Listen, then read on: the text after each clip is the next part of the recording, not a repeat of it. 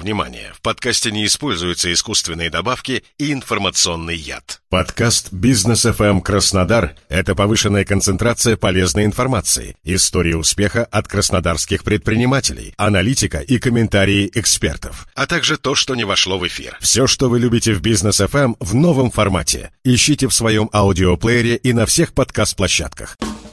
Мощная энергетика и целеустремленность, несгибаемая воля и способность решать любые задачи.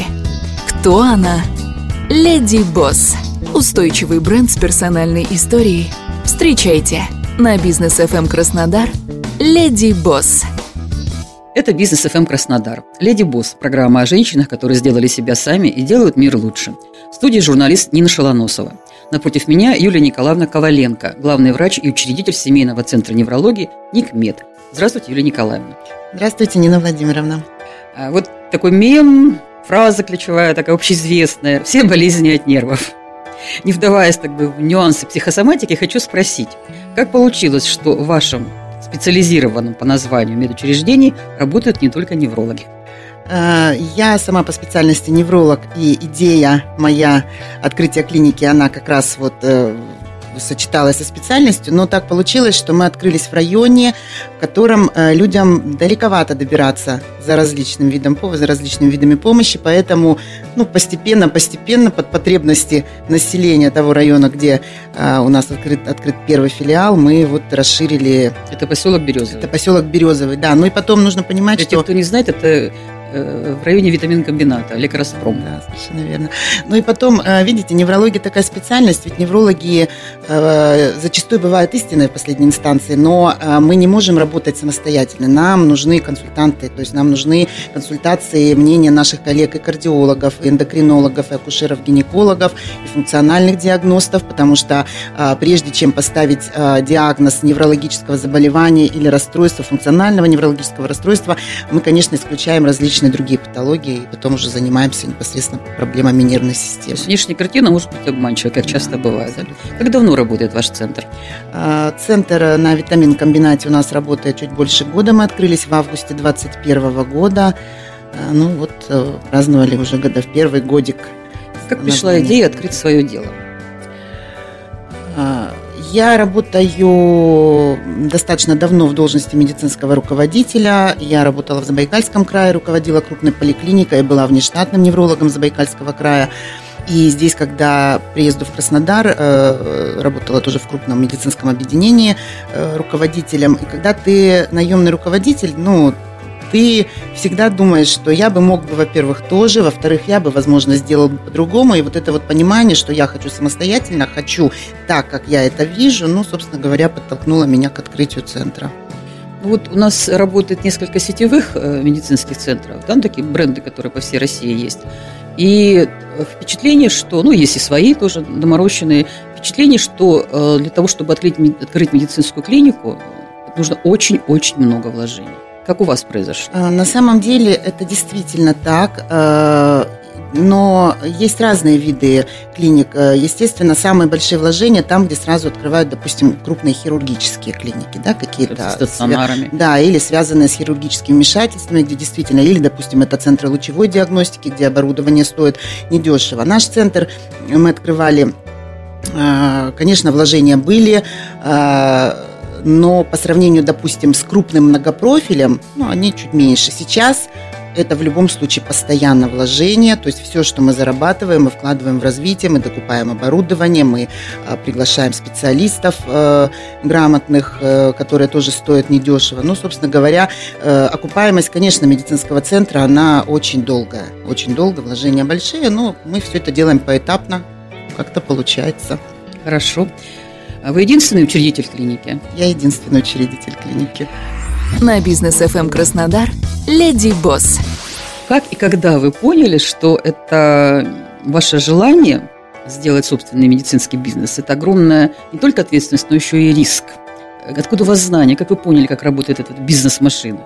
Э, я... Этому же не учат в медицинском Нет, институте. на самом деле, к сожалению, наверное, этому не учат в медицинских вузах. Э, каждый руководитель медицинский, и, ну и практикующий врач, у которого есть ну, организаторские способности и желание организовывать, э, если это желание возникает, ты все время учишься. То есть у меня достаточно большой опыт. Я руководила и муниципальным учреждением, то есть и практический врач. То есть я знаю медицину изнутри, как вообще Специализация организации здравоохранения. Да, и здесь, в Краснодаре, я работала в частных медицинских центрах два с половиной года в клиниках Санталь э, у Евгения Анатольевича Рабцуна, и последние вот два года перед открытием я работала медицинским директором Краснодарской бальной лечебницы, и спасибо и собственнику, и руководителю моему непосредственному Светлане Николаевне Анисимовой за то, что меня, ну, собственно говоря, дали возможность подучиться и ну, взять то, что мне позволило дальше уже двигаться самостоятельно. Вписаться в местные реалии. Да. Это тоже имеет значение.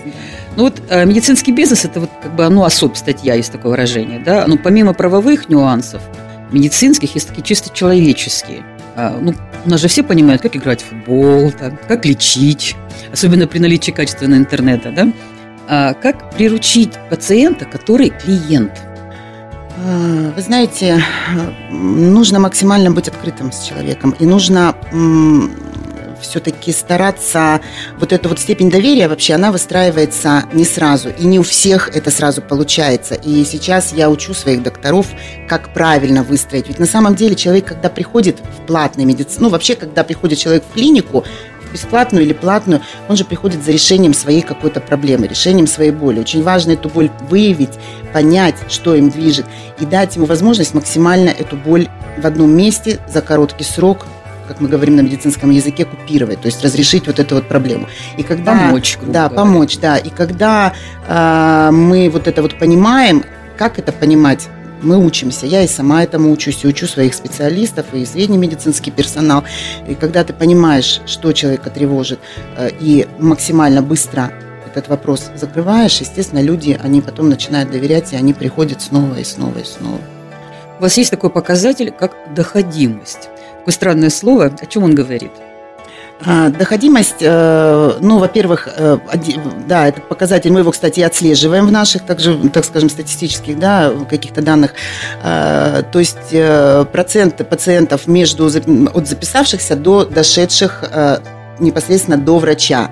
И есть еще у нас показатель а, пациентов, которых мы возвращаем в клинику и которые вернулись и дошли до специалиста второй, третий там и Ну, это важно более раз. вообще в сфере услуг Да, любых. да. На самом деле у нас эти показатели высоки. Доходимость у нас с первичной записи практически 90-95%, а возвращаемость 70%. Мы над этим работаем. Есть специальные технологии, которым мы обучаем администраторов для того, чтобы э, как бы пациента в клинику вернуть. Но опять же, видите, это вопрос доверия. То есть ведь э, мы не бросаем. Почему у нас, я считаю, так успешно центр наш развивается и люди к нам приходят?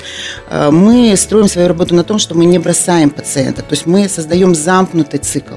Э, Пациент к нам приходит, мы его обследуем, мы решаем не одну проблему, с которой он пришел, а решаем несколько проблем. Мы отслеживаем динамику, мы- у нас есть система прозвонов, то есть мы обязательно интересуемся состоянием, здоровьем, да, после первичного приема, после каких-то манипуляций и так далее. Это тоже позволяет э, ну, максимально сформировать лояльность пациента по отношению к нашему Юлия Николаевна, я точно представила, слушает нас кто-то и говорит, ага, частная медицина. Они как сядут на пациента, так и не отстанут, Вы знаете, на самом деле, ну, во-первых, находя новые болячки. Нет, во-первых, у пациента всегда есть право выбора, то есть обратиться в платную клинику или обратиться в поликлинику. Те, кто обращается в платную клинику, они как раз и обращаются для того, чтобы качественно э, обследоваться и получить решение проблем. И мы всегда говорим, что мы не работаем на средний чек, мы работаем в соответствии со стандартами и клиническими рекомендациями. И ведь в медицине есть еще такое понятие, как дифференциальный диагноз, то есть ну вот о чем мы говорим. То есть невролог, он не может сразу сходу поставить, э, допустим, диагноз неврологического расстройства. Исключается несколько различных заболеваний. И вот на этом, кстати, строится э, и доказательная медицина в том числе. То есть, чтобы правильно назначить терапию, помочь пациенту, мы должны понять причину, соответственно, обследовать пациента. То есть вы не против третьего мнения. Абсолютно не против. Абсолютно не Почему ваш центр неврологии НИК МЕД называется точно так же, как известное лекарство? Откуда название? Э, На самом деле это связано с моей семейной историей. Центр назван в честь э, моего отца. Э, Он был врачом, мы потеряли его в 2020 году. И, собственно говоря, вот после его ухода у меня появилась возможность, в том числе и финансовая, открыть медицинский центр. Центр назван в честь папы. Я Николаевна. Центр называется Ник Мед. Понятно. То есть вы из семьи врачей, у вас да. династия. А почему вы не стали вот э, там стоматологом, как я прочитала, ваши родители были? Ну, меня как-то с... в институт, я вообще, в принципе, меня стоматология не привлекала. Не знаю даже, почему, не могу сказать. Никогда этого не оценивала. Меня привлекала общая медицина, и я вообще хотела быть акушером-гинекологом, но потом как-то немножко обстоятельства сложились э, в другую сторону. Я закончила по терапии интернатуру, и уже после того, как я начала работать, я вот э, прошла обучение и ординатуру по неврологии. И вот в этот, собственно говоря, в эту специальность ушла с головой. Вы уже сказали, что работали в Забайкальском крае, очень довольно далеко от Кубани. Как получилось, что вы переехали в Краснодар? Меня пригласили сюда на работу. Я планировала переезд э, из Забайкаля, ну, единственное, чуть годом позже. Ну, случилось пораньше. На бизнес FM Краснодар Леди Босс. Вот в городе сейчас приезжих э, новых жителей, да, чуть ли не половина. Поэтому осторожно такой задам вопрос про особенности кубанцев, или как казаки любят про себя говорить, кубанцы. Чем отличаются ментально северяне и южане? Ничем не отличаются. Я всегда говорю, знаете, нужно начинать с себя. То есть нужно начать с себя, а потом уже давать оценку, допустим, окружающим людям. Я очень люблю Краснодар, я очень люблю краснодарцев, вообще считаю это своей второй родиной на самом деле. Мне кажется, я в прошлой жизни когда-то здесь жила. Вот, поэтому для меня этот вопрос, он как бы вообще никак не стоит. Теперь в другую сторону совсем. А, у вас среди врачей больше женщин или мужчин? Женщин. Женщинам в белых халатах труднее или проще работать? Я думаю, что если ты профессионал, э, от пола никаким образом это не зависит. Э, тем более у нас амбулаторная практика, и у нас нет ночных дежурств, нет э, как бы операцион... ну, каких-то хирургических, тяжелых таких видов деятельности, где женщина, она, ну, так скажем, как считается, в силу своей половой, может быть, слабости, ей может быть сложнее. На самом деле, если ты профессиональный врач, то от пола это ну, никаким образом, я думаю, не зависит. Женщине, главному врачу, сложнее? Есть же разные ролевые модели руководителя. А, думаю, что да. Думаю, босс что... или подруга? Я 50 на 50. Там, где нужно включать босса, я его вовремя включаю. Ну, у нас так достаточно демократичные отношения, но в меру. Что самое тяжелое в вашем деле сейчас? Сложно сказать. Я не могу сказать, что прям что-то вот мне очень тяжело. Да, большой объем работы занимает практически 14-16 часов в сутки. И управление персоналом, это тоже сложно, люди разные. А, самая главная ответственность, э, которая также наклад, ну, какой-то груз ты несешь этой ответственности, и, наверное, это самая главная ответственность вот в нашей, в моей и в нашей с коллегами работе, это ответственность за наших пациентов, да, которую мы несем за их здоровье, за их жизнь. Но работа врача вообще, в принципе, нелегкая. Врача-руководителя, она несколько раз нелегкая. Ну, и когда ты ее любишь, то, собственно говоря, не замечаешь этих тягот профессиональных. Ну, а как вы снимаете напряжение? Спорт – я занимаюсь спортом. Конкретнее? Джампинг. Да, это такой интенсивный э, достаточно вид спорта, аэробный.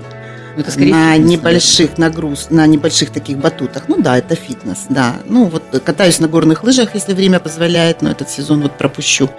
Не знаю, вроде снега, говорят, еще нет на склонах, так что, наверное, в этом году не получится. Велосипед, ну, как все другие люди, семья, муж, Дочь у меня в Москве живет, поэтому мы вдвоем. А дочь медик?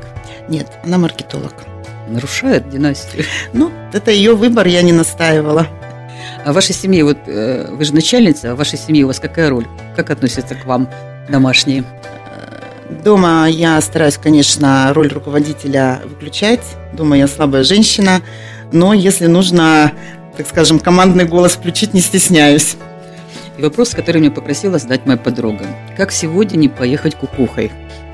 Вы знаете, э, я для себя вот так говорю.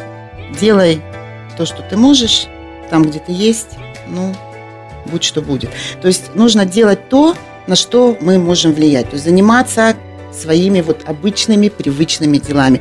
Привносить какую-то, ну, разные там есть, так скажем, у всех сферы жизни, ну, какую-то приносить пользу в семью, Э, там, в профессии, для окружающих. Просто заниматься тем, что ты можешь и лучше всего можешь делать в этот момент. Тогда я думаю, что все остальное ну, будет... Конечно, у каждого из нас, и у меня есть тревога и за будущее, и за, так скажем, внешние какие-то вот эти вот факторы. Но если ты будешь, так скажем, направлять свое внимание вот на то, что сейчас важно для тебя, для твоей семьи, для твоего близкого окружения, для коллег, опять же, для пациентов, то, соответственно, э, заботиться о том, э, что может, так скажем, сдвинуть кукуху, ну, не придется. Блиц-опрос. Умеете ли вы танцевать вальс? Не очень хорошо, на самом деле. Лучше рок-н-ролл. Вы водитель или пассажир? Водитель. Мясо или рыба? Мясо. Кошки или собаки? Собаки. Любимый писатель? Можно сказать несколько. И Булгаков, и Ремарк с удовольствием, и Толстой, и Шолохов. Ясно. Сколько часов вам нужно для сна? Не меньше восьми. Шампанское брют или сладкое? Сладкое. Есть ли у вас девиз или любимое выражение?